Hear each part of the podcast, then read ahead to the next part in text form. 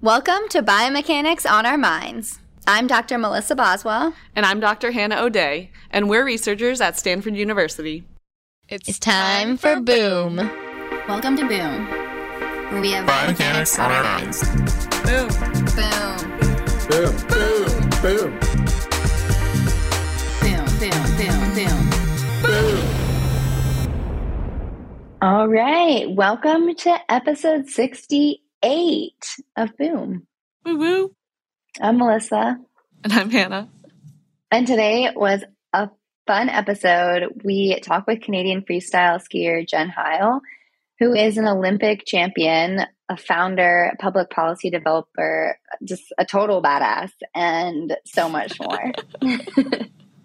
She's so worthy of all of those different titles, and you'll see it and hear it in learning about Jenn's experiences. We talk about her many perspectives from all these roles and how she's actually used her learnings and expertise in overcoming some challenges in all these different roles to improve these experiences for others who are going through things. And it's just really inspiring, I think, to hear her talk about combating fear and her own drive and intensity in doing so. Yeah, exactly. We talk about what greatness can be on the other side of fear. And even at eight years old, she really had that intensity for chasing those challenges and overcoming those fears. So, yeah, we hope that it's as inspiring as it was for us. And before we get started, we wanted to ask that if you enjoy Boom, make sure to subscribe, rate, and review us and share Boom with someone who you think would enjoy it as well. And with that, we will jump into our interview with Jenn.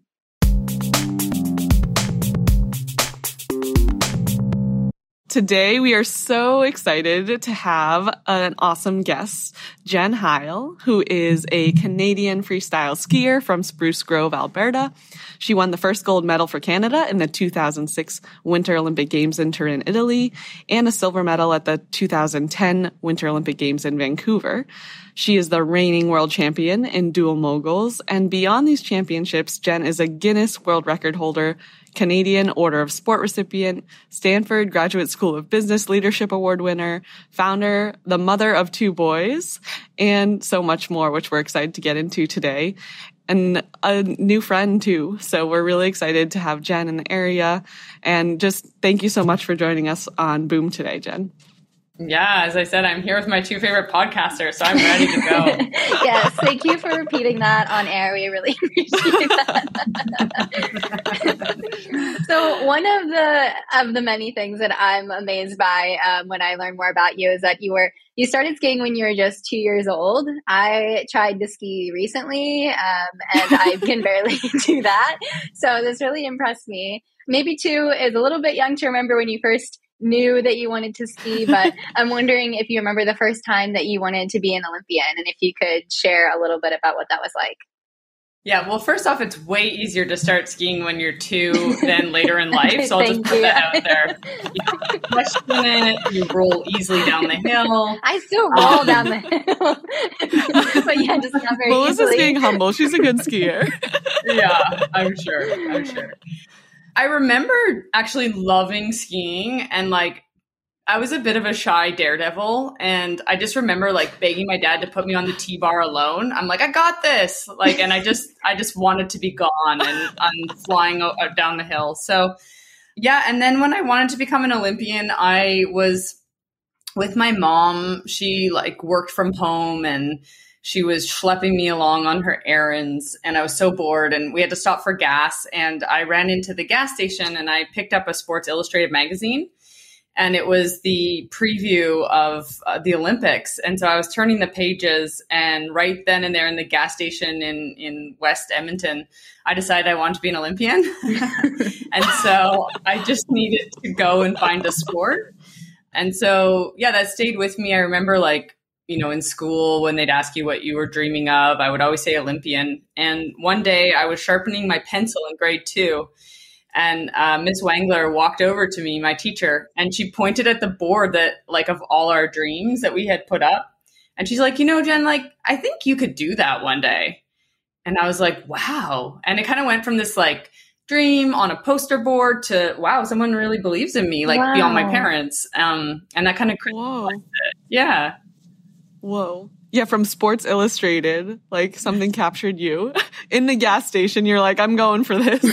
and then yeah. a teacher recognizes. Did she know that you, do you know what, did your teacher say more about sort of like what, where those beliefs came from? Like, was that from your performance as a student or just like, yeah, your attitude or? Um... I actually have no idea. Like, I'm, I'm pretty intense, so that could have been she could see that even in grade two. like, well, let's get this kid's energy yeah. going in the right place. Um, but I, I mean, already by grade two, I love sport. I just like mm. completely felt free doing sport, and I was always like, you know, giving a hundred percent. So she probably would have seen some of that too. That makes a lot of sense. I'm curious of all the time skiing if there's any particular time and and awards and championships is there is there any time that really stands out as a time that is really memorable in a positive way for you or you felt like particularly accomplished or excited about something you achieved? Oh man. Um, i mean i have the privilege of saying you know there was a number of those moments but i mean my my proudest performance actually was the first World Cup race after the Olympics, my first Olympics, and I finished fourth by one one hundredth of a point. And so it was disappointing and like hugely crushing to miss a medal like that, but it was also really rewarding because I was so new on the tour that I was proud, you know, of that performance. But I had nothing to lose in the next race, and we were in Inawashiro, Japan, where it is the steepest course in the world. Like men will cry in training um, because the top jump it's like you're jumping into the abyss. Like you can't even see the landing. You have to fully commit what? on this like angle. You can't see the landing. No. And so it's terrifying but i remember watching the best male skier at the time Janne Lahtela from finland and i was like oh man he skis so beautifully. Okay i'm just gonna like put him in my mind and i'm just gonna hold nothing back. And it's like my my skis stuck to the snow the whole way down apart from the jumps and i like just skied a flawless run on the the most difficult course and wow it was just this amazing feeling of hmm. freedom where i always felt the safest when i was like just over my limit mm. like i just hmm. felt connected to the snow so in the moment um, and that was one of the few places where i was like that far over and flawless yeah, my coach said that I could have, you know, been in the probably the top seven men or women that day. So wow, that was really exciting. Yeah. Wow. I love the this idea of your skis sticking to the snow. Like that's something only you can feel and know if you're like really in it. Well, and three moguls per second is like a lot going on, so it definitely wow. doesn't look like the the skis are sticking to the snow. But yeah, I love competition because I always felt like this safety bubble mm. because of like that intensity and like channeling my emotions and my focus into it. I always felt very protected and safe. Um, and I love that intense threshold. Um, and that's kind of the feeling of ski sticking to the snow. Hmm. It's so interesting. This like the words you've used so far, like protected and safe, going three moguls a second. And then also earlier you said shy, you said shy daredevil. I was like, these are words I would never necessarily put together, but, um, I feel like that just speaks to your, um, awesome perspective and also diversity of experience and expertise. Yeah. Um, I mean, I think I am a juxtaposition and I've come to accept it. It's very confusing at times, but yeah, I'm like, pretty fearless, but also cautious. It's like just this weird mix. Yeah. Mm. I like to say, yeah, I feel I feel that way sometimes that like I like to take calculated risks. Like it seemed like they're risks, but I there's a lot of preparation that go into the risk. So, yeah, similar similarly. But I'm uh, yeah, it was awesome to hear about sort of that best time, but also on your website you have this quote that's over the years I've been up, I've also been down and broken hung up my skis for good, but I've never stopped fighting for the space to create new limits. And it's clear that that drive has led you to really push those limits and be in these awesome spaces, but also maybe just reflecting on the times where you've been down and broken and times have been a little bit more challenging. Can you share what were the things leading up to those? How did you build that awareness of those feelings and what helped you overcome those challenges? Yeah, I mean, there's moments where I've been crushed, and then there's like longer periods of time where I really felt down and broken. Mm. And multiple points. I mean, many points. The question is, which one do you want to zero in on? but um, I guess the first one really was right after the 2002 Olympics. So it was deemed a success to be that young and and at my first Olympics and finishing fourth. But I was completely crushed because I realized how far I was from being my best. Mm. It really wasn't a mm. performance where I felt like I could command the performance, like I was in control. Mm. Um, I had like one of my biggest crashes in training just before the final run. And I kind of felt like I had to hope to do my best. Mm. And behind the scenes, I was struggling a lot. So I had uh, chronic shin splints, which no one really had an answer for. So it was really hard for me to ski a top to bottom run. So I'd have to do a lot of visualization. I'd have to side slip the course and like imagine myself going through the challenging sections rather than actually skiing them. And then just emotionally, I was already completely burnt out at 18. Um, there was mm. just so much going on in the team and the pressure of, you know, learning how to compete and stand out as well and be away from home and like all those things. Mm. I was pretty burnt out. And so I just, I wasn't, I didn't have the spark. And so I just really felt like something had to change. And that's where, with my coach and a business leader in Montreal, we kind of made this plan for success where we didn't want to compromise any of the preparation. Mm. Um, and that meant having to go and find the resources. And so that's the moment where I moved across the country and raised hundreds of thousands of dollars to go out and hire, you know, the best team. So the best physiologist, the best strength and conditioning coach, best physiotherapist, uh, deep tissue masseuse, nutritionist, and then um, over time that that team actually continued to grow. Mm-hmm. And then I took a year off from competition, which I was to work with this team and rebuild my body and I was highly criticized by my federation because it was a chronic injury, not an acute injury. Mm. And also, you know, the national media told me that there was no chance I'd be able to come back and be successful for taking that wow. much time away from people.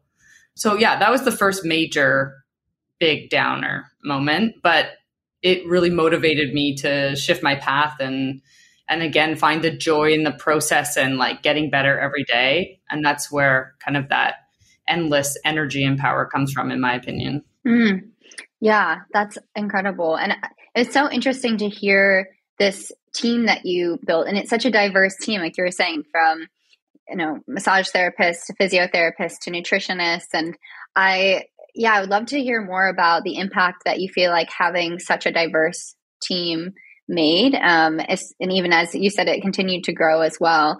And how those teams interacted or worked together like you're able to sort of integrate all of those different aspects of health together for your both like physical and mental well-being yeah so the unique part wasn't having access to these resources because a lot of athletes have access to these resources mm-hmm. on their own mm-hmm. it's usually for less time it's usually um, more reactive to an injury or a problem. My approach was really to be proactive and put this team around me to build me up rather than to like fix me. And I think the other part that really differentiated it was this was an integrated team. And so um, at the center was my technical coach, and my technical coach was managing and reporting to all the specialists. So if I looked tired, like we would modify training. Um, technically I was having a hard time balancing my weight onto my right my right ski, so my turns were slightly lopsided and mm. it was holding me back from a speed perspective. So we actually rebuilt like my body in the gym to balance that out. Physio doubled down on rehabbing that. And so, yeah, we really worked from a, from a performance standpoint. What's the outcome all the way back? And then I didn't realize it at the time, but now having worked in the safe sport environment and, and having um, helped design and lead the development of the Canadian safe sport system, I really realized that my health and well-being was at the center of that. Mm. And that's actually quite unique. A lot of coaches um, and attitudes in sport are, you know, that you have to break the individual or, you know, push on the buttons for anger or to motivate them further.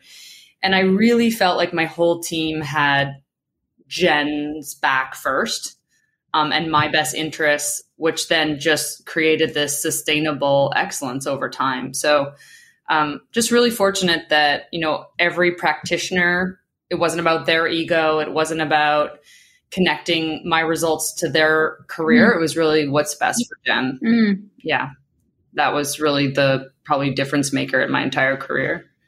Yeah, and it's great I think to see that from both the physical and mental health perspective and and ha- really having those together versus like you're saying sometimes they're prioritizing physical health aspect of it and kind of neglecting the mental health but then at the end of the day I think over the long term those really go hand in hand and it's hard to have one without the other.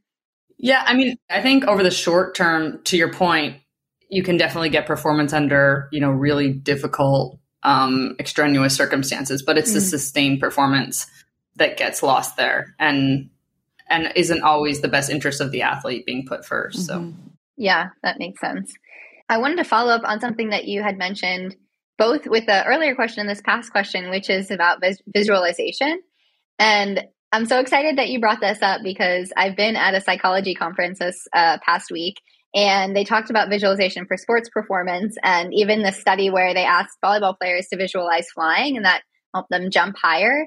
Um, so it's just fascinating. And then it was really interesting to hear you talk about visualizing both yourself as another athlete who is a high performer and then visualizing the course before you execute i guess the run. So i was just wondering if you could talk a little bit more about that process and how you think it's been beneficial for for you and your performance and then if there's any other sort of techniques or things that you feel like you've used um, that have been beneficial when you're either preparing for a run or yeah t- or yeah or taking on something challenging like that yeah, you're asking me to dissect my whole approach to performance um, in one question, but I'll do my best. it's a challenge. We believe in you. thank you. Thank you.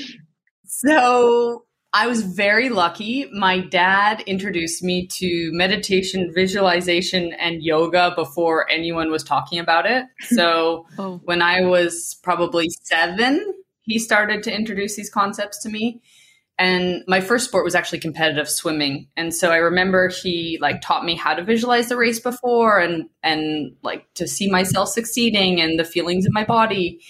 And so i would do it before every race just because it's what i did. And then one race i didn't do it. I was hanging out at the side of the pool. I didn't want to go take the time to do it and get into the right mental space. And i was completely lost in that race. Mm. like didn't know mm. where i was. It was a terrible race.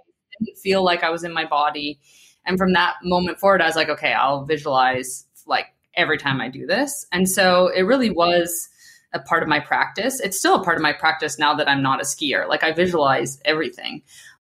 Hmm. and like the states I want. And so, I mean, the ultimate, so I'll try and fast track this, but the ultimate performance is really the integration of mental, physical, and emotional. And visualization is a great tool to integrate that. So, like, for example, when I'm doing a jump, I have to break down the technical components. So, like where my vision is, like holding the pressure on the front of my skis to really um, set the power to to push off the jump with the exact timing, and then once I'm in the air, what I'm going to do. So that's like I'll be visualizing that, but then I have to feel like this really big comfort with speed and so I actually have to feel myself like kind of letting go and letting this speed wash over me. Because um, that's when you do your best tricks, is when you're going the fastest, really. And then emotionally, I have to feel, I have to switch from fear, which is like a very normal reaction. And I have to kind of shift into like joy and excitement and challenge. And so that's like what I'm trying to align every component of the entire run, every mm-hmm. run, whether whether training or competition.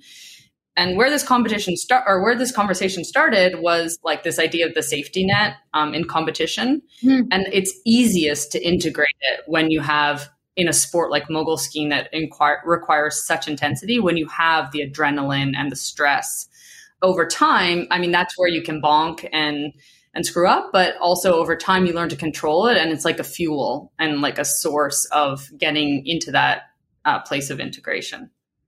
Mm. How did I do? Did I answer it all in in a few uh, sentences?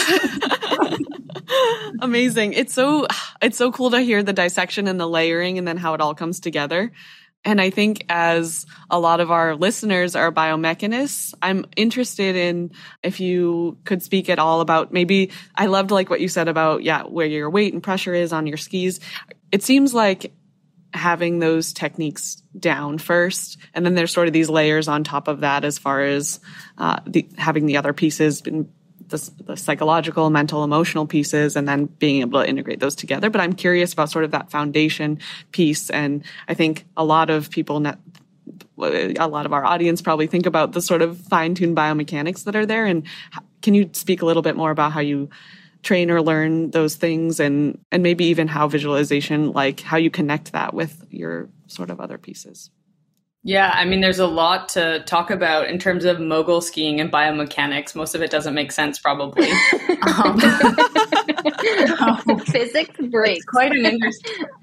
yeah, yeah.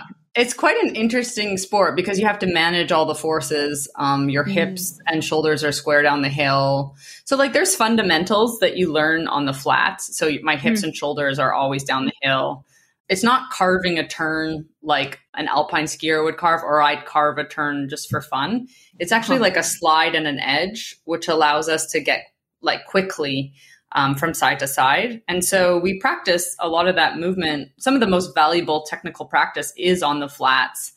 And I had a coach that was just really, really dialed into making us do flat runs over and over. Um, and that creates the base movement without having, you know, the extra challenge of having to absorb and having these lumps of snow coming at you. um, and so it's just that repetition over and over. We could get a lot of repetition without the impact on our bodies. In terms of learning our jumps, we do them on trampoline. So a trampoline, it's very oh. different from the takeoff of a jump, but the repetition of where your hips need to be and how you set the rotation and the power comes from that. And then we go to water ramp. So we we go to a, a ramp made of wood, covered with plastic meanies, and then we land in a pool. And so that's again different Whoa. angles from a mogul jump because a mogul jump is actually very sharp and quite small. And so there's so much force that you have to build up and it's the extension and the time of the extension that really allows you to get the height and distance.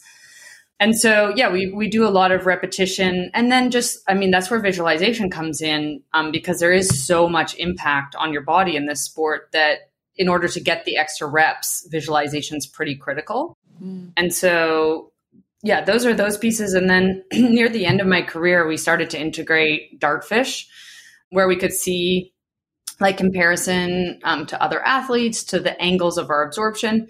But the most valuable insight actually probably that I ever received came from the analysis um, through Dartfish and our, our biomechanists, where we realized that the first, like the first mogul section to the top jump was actually the most important of the entire course, which usually a lot of us would be cautious and build up through that. But we, the speed in which you set out of the gate to that jump um, exponentially increases like how mm. fast you'll finish the run.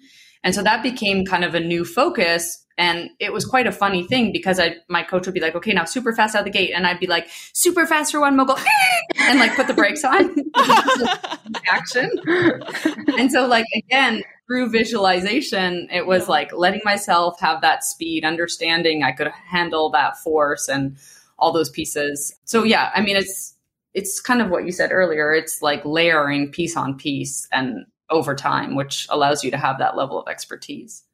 Yeah, that's so interesting to hear. And it's just like, it's incredible. I think, yeah, what you're saying, just all these pieces where it's like the extremes of everything, but finding a way to have them come together and is, yeah, just incredible to hear about.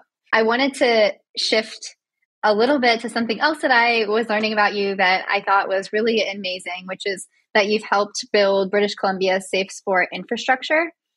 And I was wondering if you could speak a little bit more about your role in this and its importance, both as importance having this infrastructure, but then also for you as an athlete, actually being able to be part of of building this?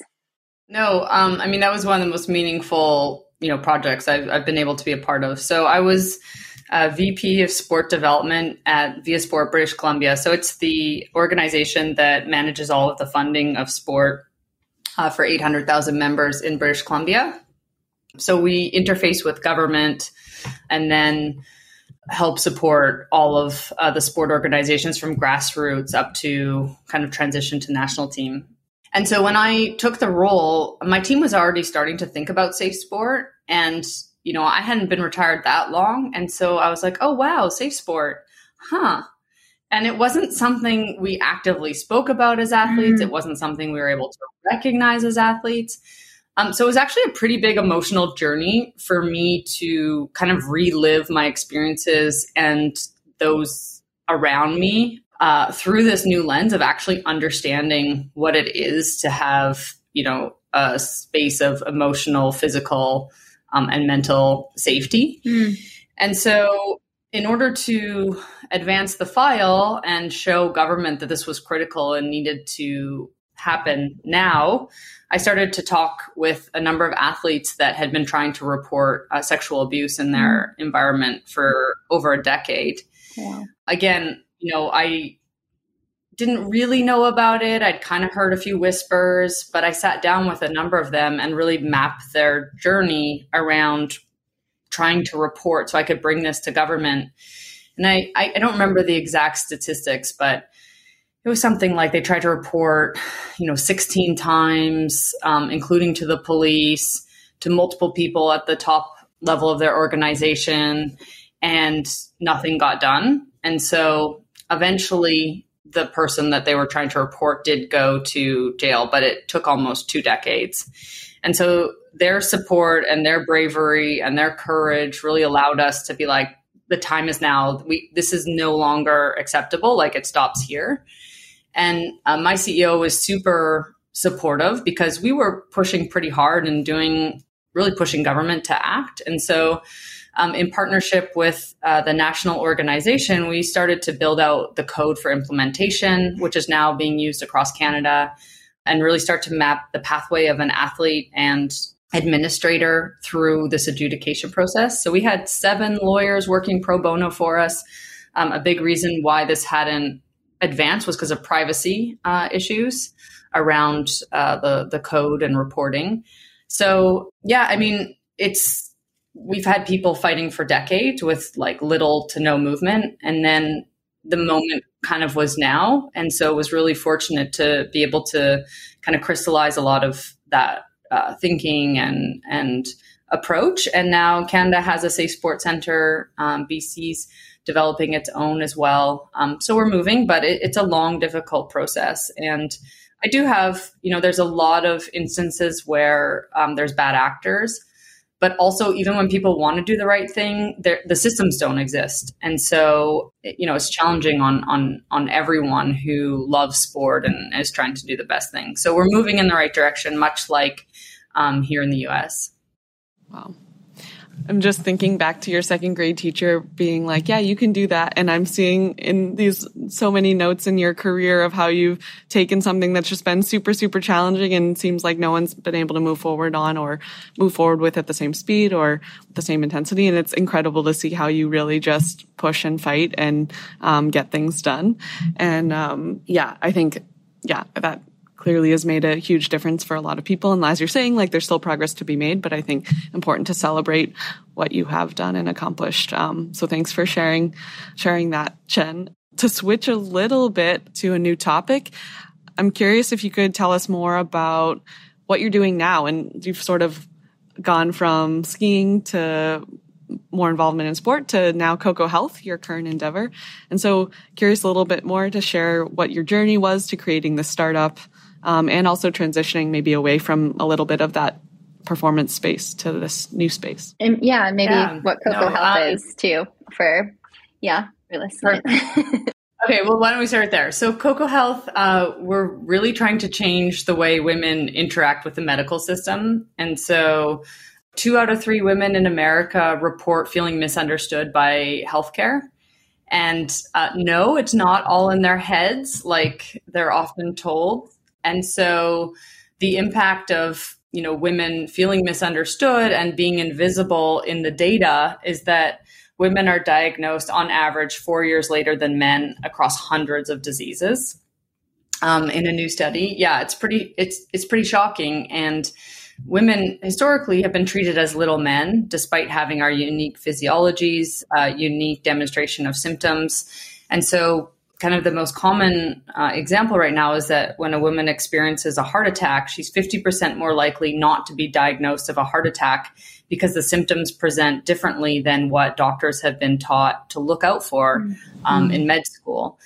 And so we really want to go to like the root of that issue in that and in the fact that women's data isn't out there and hasn't been studied and the impact of that from end to end care.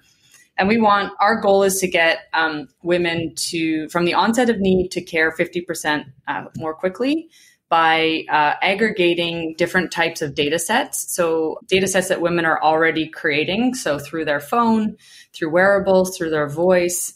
Um, all of these are showing to be really accurate when combined with AI um, around mental health and physical health anomalies.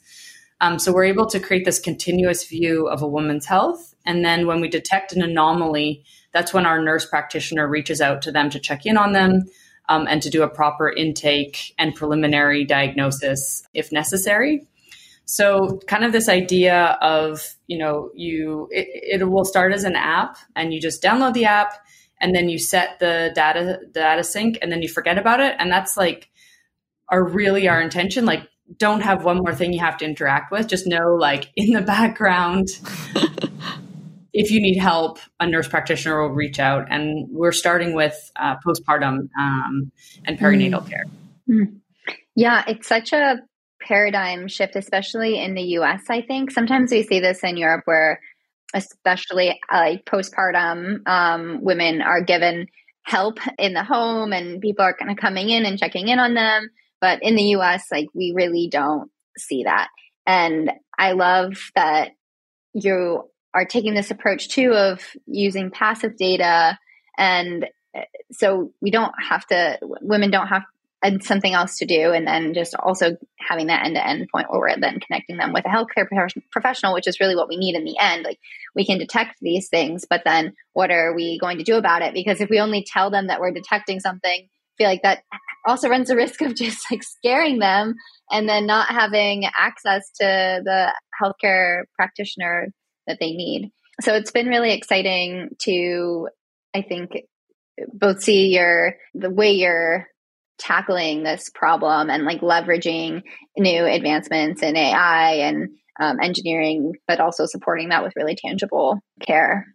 Yeah, I mean, it's really informed from my experiences as an athlete. So if I think about it, I had the most privileged medical team around me. I had, since I was a teenager, and so I had people constantly monitoring me and connecting me to the resources. In most cases before I like before I had a critical issue or the symptom was so great they could detect it early. And so I lived that experience thinking it was quite normal, I guess. And then I retired out of sport and had children quite soon after. And so I went from having this world class team around me, connected care all the time, to being mm. alone and when my second son was born, I struggled to hold him um, at eight pounds because mm. my abdominal wall split um, so so mm. severely. And despite you know having people I could call who specialized in building muscle, no one could help me because this was specific to women's health. And so it actually took me two years of kind of this relentless search to find answers because I wanted my life back. I wanted to be physically active. That was my stress management as well and my happiness. And so eventually I found someone who did an ultrasound and was like, yeah, the connection is so limited here, you need surgery. But the point being is, if I can't get access to that care for, coming from the position of an elite athlete, then what woman should be expected to be able to navigate that? And so there are resources out there, but we're asking women to understand what's wrong with them and to know the solution in order to go out and find it. And that's where we really want to shift the paradigm is like, we can see there's an issue. Let's work together to identify it and get you to the right place. Wow. Jenn, and it's just another example. I think that I've heard, we've heard this throughout our conversation today of you taking your experiences and the challenges you face and our adversities you face in that and like learning from them, improving them and like giving back to make the process better for others.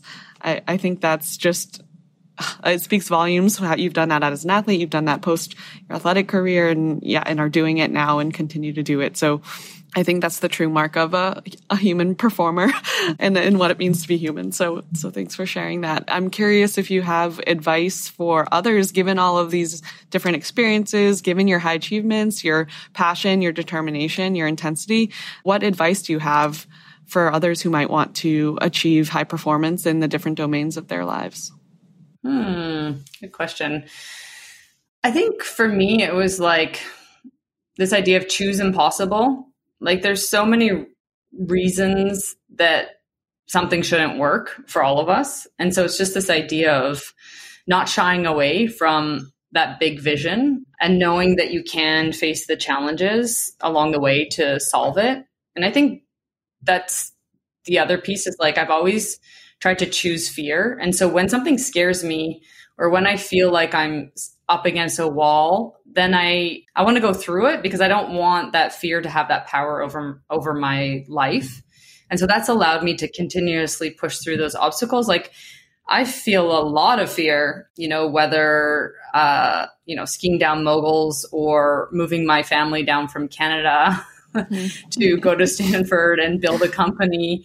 But, you know, I don't want those I don't want to be defined by the fear that I feel. I'd rather be defined by what I do about it. And so those are kind of my motivating factors. And I mean, at the end of the day, you have to have joy in the journey. And so I think if it's not joyful, then you're doing the wrong thing. Like it's not about, you know, you know, everyone says like do what makes you happy. It that's not the sentiment. The sentiment is enjoy the process of what you're doing. Um, and if there isn't that space, then you have to find something else, mm. and, or at least a new process yeah, yeah, I love that. It reminds me when you're talking about, you know, really just taking on fear head on and and also almost like seeking out things that scare you and knowing that this is going to challenge you. And it reminds me of a quote from George Addair that says everything you've ever wanted is sitting on the other side of fear. And I think you're just like the perfect example of of what can be on the other side of that fear. Um, so thank you so much for sharing that with us.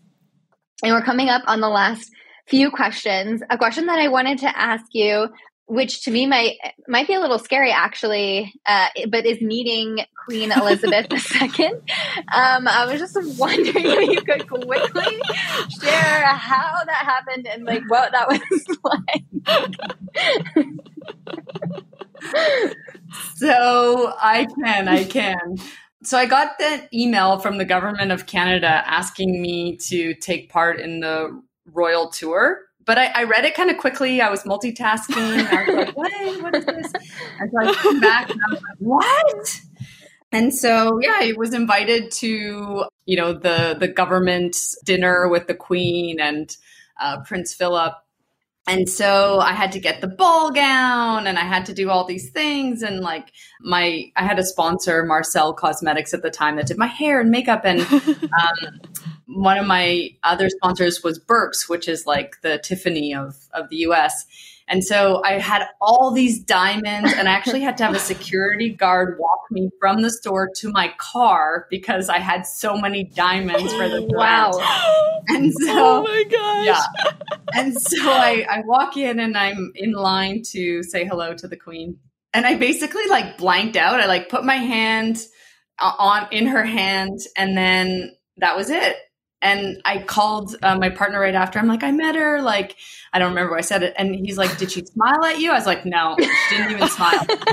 and then I get this, I get this picture back, and she's like smiling, looking me in the eyes, and like this beautiful moment. But it's like I blacked out. I remember nothing.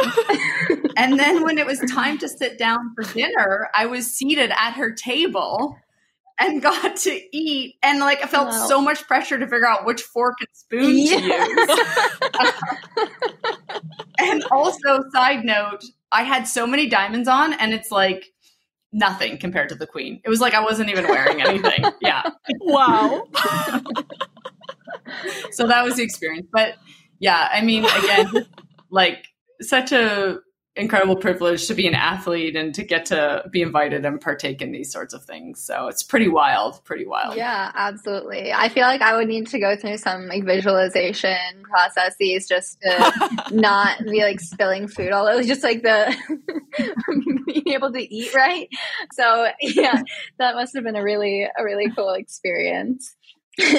well, coming up on our last questions, we were wondering. This is a question that we like to to ask everyone, and I feel like you really have shared some times that when you talk about being down and broken, like I could imagine that there are times where in that you might have feelings of failure or loss. And we're wondering if you could share any specific time where you felt like you failed um, and what you learned from it. Yeah. So I guess, I mean, I, I'm my mindset's in performance right now. There's plenty of things I failed at outside of mogul skiing as well. But I remember I was expected to win uh, world championships. It was just before just before the Olympics, and so I showed up and I was like pretty confident, and I was like, okay, I've got control. I'm gonna win this thing. And then I came down and I was like six, and I was like, what? Like I was so good. I was so in control. And my coach was like, You were so slow. You had no spunk. And so I realized that there's also a place of over control. Mm. And so kind of this fine line of like being prepared, being in control, and then having the courage to let it go. Like you Mm. don't control the outcome. And the only way you get to that next level of performance is to let go of the outcome. And so that was a really important lesson, you know, especially as I moved forward in my career because the stakes only got higher and higher because I was expected to win. And so that was just, yeah, a critical, critical moment to learn to let go of the outcome when it's the thing you want the most. Mm. And I think circles back nicely with your theme of joy in the process.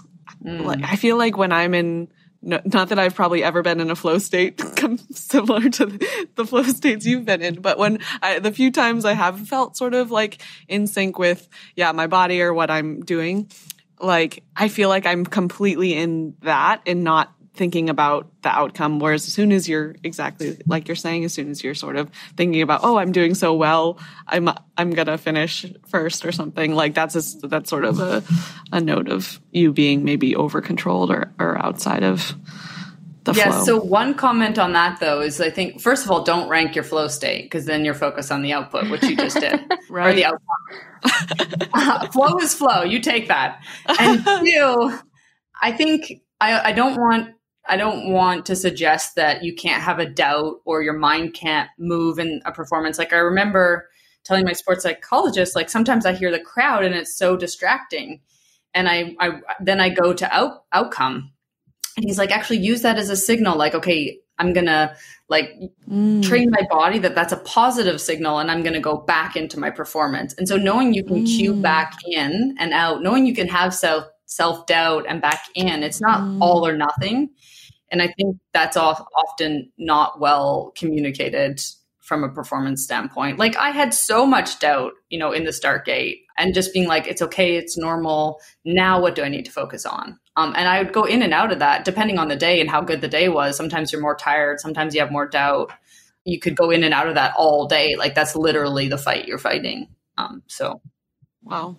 Well, thank you for that. I like that. It's sort of like being like 100% sure isn't doesn't mean having no doubt, right? It's Yeah. like yeah, it's the ability to go back and forth. Yeah, I love that.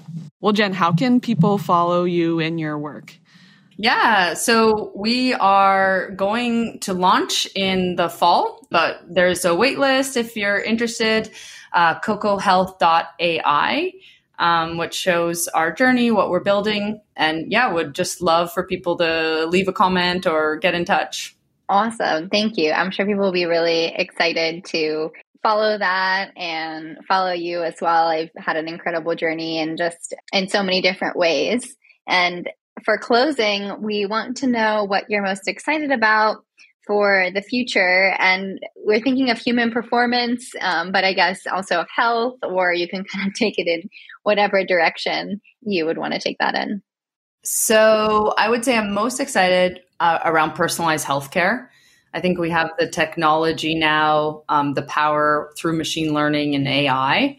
So really excited to be involved in that on, you know, in the early stages to be able to shape that and, and make sure that we're really giving power back to the user um, to be involved in their health journey, not responsible for their health journey, because that should still come from doctors, but involved. And then from a human performance standpoint, personally, I want to get barreled um, in a way. That's my goal um, that I need to take off the list in the next few years. So I've got a personal one and then a bigger one I'm working towards um, through the company. Wow, we love that. I love that. Nobody's ever um, done a personal excitement, so I way to way to take that and hit a home run. um, Jenn, it's been so awesome having you here, and thanks for sharing all your experiences, the range of them, and I feel so inspired just having this conversation with you, and um, I'm so excited to share it with our listeners. Hopefully, maybe we can even share it with like your second grade teacher or any other people who've been influential in your life too.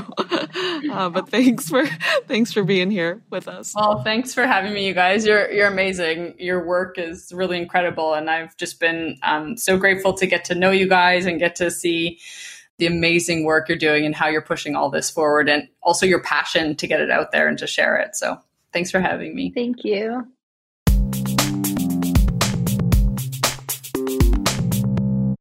Wow, that was just such an incredible and inspiring conversation. I feel so ready to choose the impossible, as Jenn said, and take a note from her book and really just combat the fear that I think does hold us back. I think there's this quote of like, you are afraid of what you might be able to achieve if you didn't have fear, which is like, it's like almost like you know, doing the impossible actually is a little bit scary. Mm. So, anyway. yeah, kind of like how yeah, we just, wouldn't grow if we didn't have failures. Mm-hmm. Wow, bringing it full circle. well, thank you. Yeah, thank you for listening. Thank you to the International Society of Biomechanics and the Stanford Neuromuscular Biomechanics Laboratory and to Peter Washington for the music. If you'd like to submit a research fail, someone interview, get involved with Boom, email us at biomechanics on our minds at gmail.com or follow us on Twitter, Instagram, Facebook, or LinkedIn at biomechanics OOM. And make sure to check out Boom on YouTube as well. And you can get, get to any of those links via our website, biomechanicsonOurminds.com. Thanks for listening. You guys make Boom what it is. So, uh, we're really happy to be here with you today. Yeah, I'm Melissa. And I'm Hannah. Biomechanics off our minds. Biomechanics off our minds.